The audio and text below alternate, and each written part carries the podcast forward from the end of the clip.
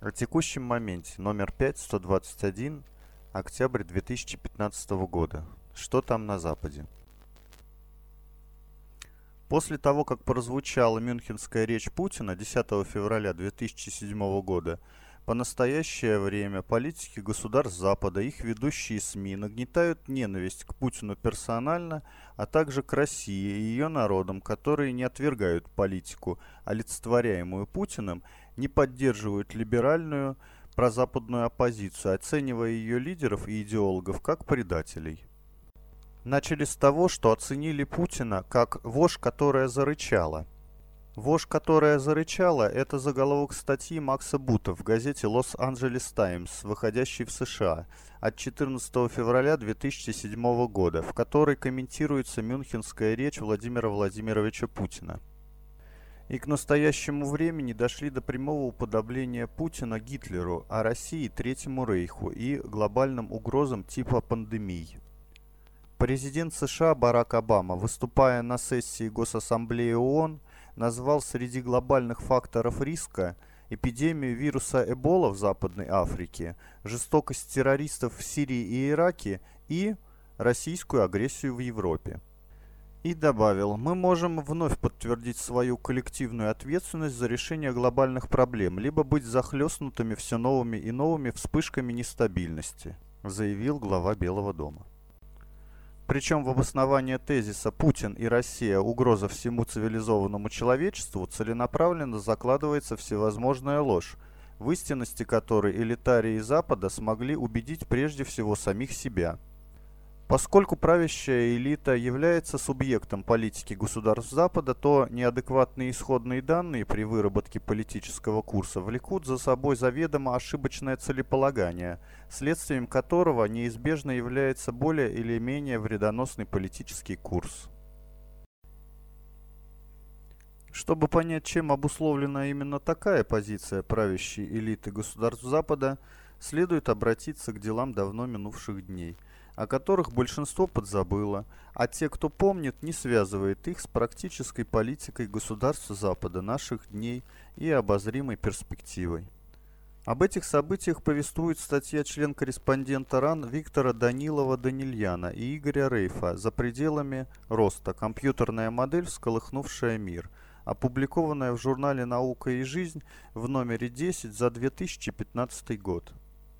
В ней речь идет о докладе «Пределы роста», опубликованном в 1974 году исследователями Массачусетского технологического института Данеллой и Деннисом Медоусом, Йоргеном Рандерсом и Вильямом Бернесом III. Здесь следует добавить, Массачусетский технологический институт не самый последний по качеству исследований научный центр глобальной цивилизации – Доклад заказан римским клубом в 1970 году и о влиянии этого доклада на жизнь цивилизации на протяжении прошедших уже более чем 40 лет. Здесь следует напомнить, Римский клуб – международная общественная организация, аналитический центр, созданная итальянским промышленником Аурелио Пиччеи, который стал его первым президентом и генеральным директором по вопросам науки ОЭСР Александром Кингом с 6 на 7 апреля 1968 года, объединяющая представителей мировой политической, финансовой, культурной и научной элиты. Главный тезис доклада «Пределы роста» – необходимо разрешить конфликт между Первым ограниченностью объема природных благ, которые может предоставить планета Земля человечеству. И вторым, неподчиненными каким-либо ограничениям, нарастающими по экспоненте, то есть в геометрической прогрессии, объемами потребления всего множества природных благ человечеством и прежде всего развитыми в научно-техническом и промышленном отношении государствами. Если этот конфликт, порожденный региональной цивилизацией Запада, не разрешить, то неизбежен коллапс, деградация глобальной цивилизации вследствие обострения внутрисоциальных конфликтов, повсеместного разрушения цивилизации биоцинозов и биосферы планеты в целом. изменения климата и физико-географических параметров всех регионов планеты. По оценкам авторов доклада, катастрофа должна разразиться не позднее конца 21 века. В свое время доклад «Пределы роста» был переведен на 35 языков и стал бестселлером во многих странах. Но он был воспринят досужей общественностью только как скандальная сенсация. А со стороны профессиональных ученых, узких специалистов, экономистов, биологов, геологов, философов и прочих вызвал возражения обоснования которых сводились к тому, что математическая модель, на основе которой был сделан прогноз, примитивно, не учитывает научно-технический прогресс и множество других факторов, вследствие чего и прогноз в целом недостоверен. Конечно, в основе любой модели всегда лежат те или иные упрощения, но все же надо быть идиотом для того, чтобы оспаривать биосферно-геофизический факт. Спектр природных благ которые планета Земля может предоставить цивилизации при сохранении устойчивости биосферы, частью которой является человек, ограничен, и этим объективным ограничением должна быть подчинена жизнь цивилизации и политика. Соответственно, непониманию и игнорированию этой объективной данности мейнстрим науки и политики Запада – клинические идиоты – Соответственно, и равняться на мнение этих клинических идиотов, подражать им и следовать их рекомендациям могут тоже только клинические идиоты. Вследствие этого идиотизма доклад предела роста не был воспринят прежде всего политиками и обслуживающими их экспертами-консультантами, как предостережение, обязывающее к изменению качества жизни всей глобальной цивилизации, и прежде всего государств-лидеров, научно-технического прогресса. Спустя два десятилетия той же группой исследователей была выпущена новая книга «За пределами роста». В ней был сохранен прежний научно-методологический подход к оценке ситуации и выработке прогноза, но добавилось пессимизма в оценке перспектив, поскольку за 20 прошедших лет в глобальной биосферно-социально-экономической системе много чего успело измениться в худшую сторону – Прошло еще 10 лет, и в 2004 году была выпущена новая книга «Пределы роста» 30 лет спустя, в которой авторы доклада «Пределы роста» констатировали дальнейшее ухудшение ситуации и перспектив. В журнале «Наука и жизнь» в 10 номере за 2015 год на странице 15 читаем В предисловии к последней части своей трилогии, приуроченной к 30-летию выхода пределов роста Медоуз и Рандерс писали, что планируют выпустить к 40-й годовщине следующую книгу «Пределы роста 40 лет спустя». Но планы переменились, и четвертой книги не будет. Как признался Деннис Медоуз, нет смысла снова описывать сценарии будущего, поскольку при всех разумных допущениях это сценарии коллапса.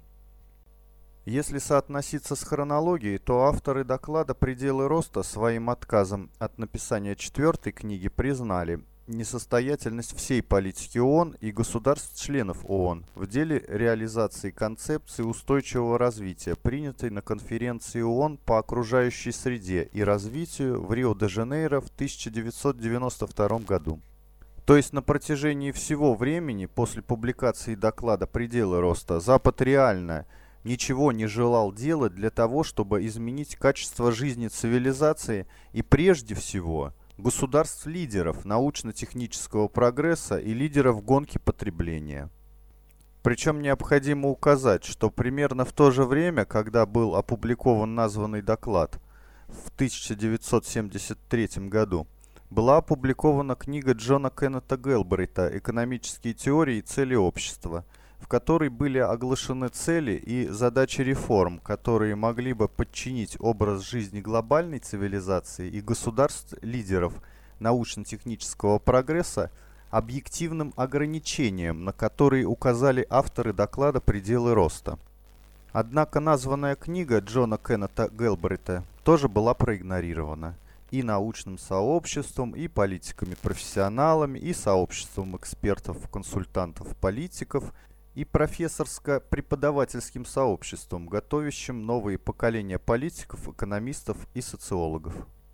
Эти сообщества были заняты воспроизводством прежнего образа жизни, ведущего к катастрофе. В частности, это признается в эпиграфе к цитированной статье Данилова Данильяна и Рейфа. Полезно сравнить нашу работу с деятельностью тех экономистов, которые потратили эти 30 лет на продвижение концепции свободной торговли. В отличие от нас, им удалось донести свою идею чуть ли не до каждой домохозяйки – Написано за подписью Данеллы и Денниса Медоуса и Йоргена Рандерса. В этих условиях претензии к России со стороны политического истеблишмента Запада проистекают из следующих обстоятельств.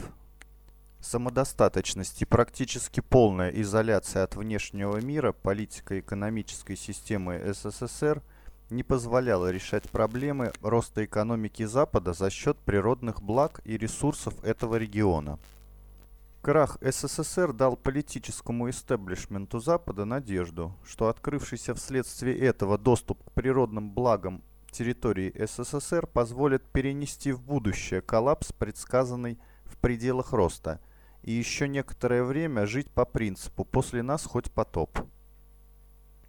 Владимир Владимирович Путин, проводимый им политикой, делает эту надежду несбыточной и ставит политический истеблишмент Запада перед проблемами, на необходимость разрешения которых указали авторы доклада «Пределы роста 40 лет тому назад».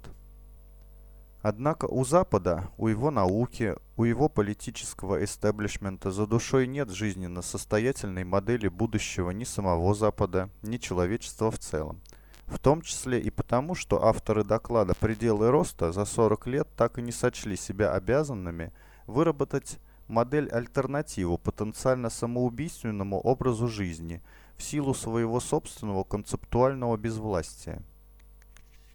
Следствием всего этого является утрата элитами Запада, пока не осознаваемая, уверенности в завтрашнем дне, которая вызывает, пока тоже неосознаваемый, страх, этот неосознаваемый страх консолидирует западные элиты. Об этом можно прочесть в интервью Иванова, ссылка на которое дана в печатном издании данной работы. Так вот, страх консолидирует западные элиты и прежде всего американские в ненависти к постсоветской России и к Путину персонально. Причем в более сильной ненависти, чем была ненависть к СССР и Сталину. Почему?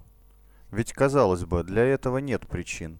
Либеральные элиты Российской Федерации мало чем отличаются от западных элит. Чего бояться Западу, пока все СМИ Российской Федерации, экономика, финансовая система, система образования, культура под контролем россионских либералов, дети которых учатся за рубежом, счета и собственность тоже на Западе. А дело в том, что есть вопрос – когда общество бывшего СССР ощутило, что Советский Союз закончил свое существование? Ответ на него следующий.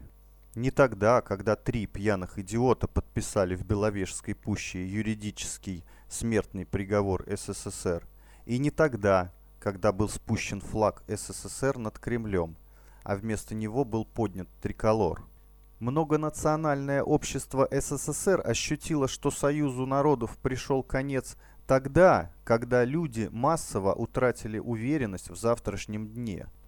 И вот пришла очередь элит Запада и прежде всего элит США испытать это чувство утраты уверенности в завтрашнем дне.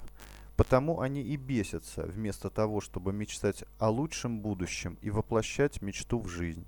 Но в отличие от Запада, у России есть модель будущего, которая воплотится в жизнь вопреки тому, что отечественные элитарии, так же как и западные, творческие импотенты, и, подражая Западу, гадят России. Конец аналитической записки.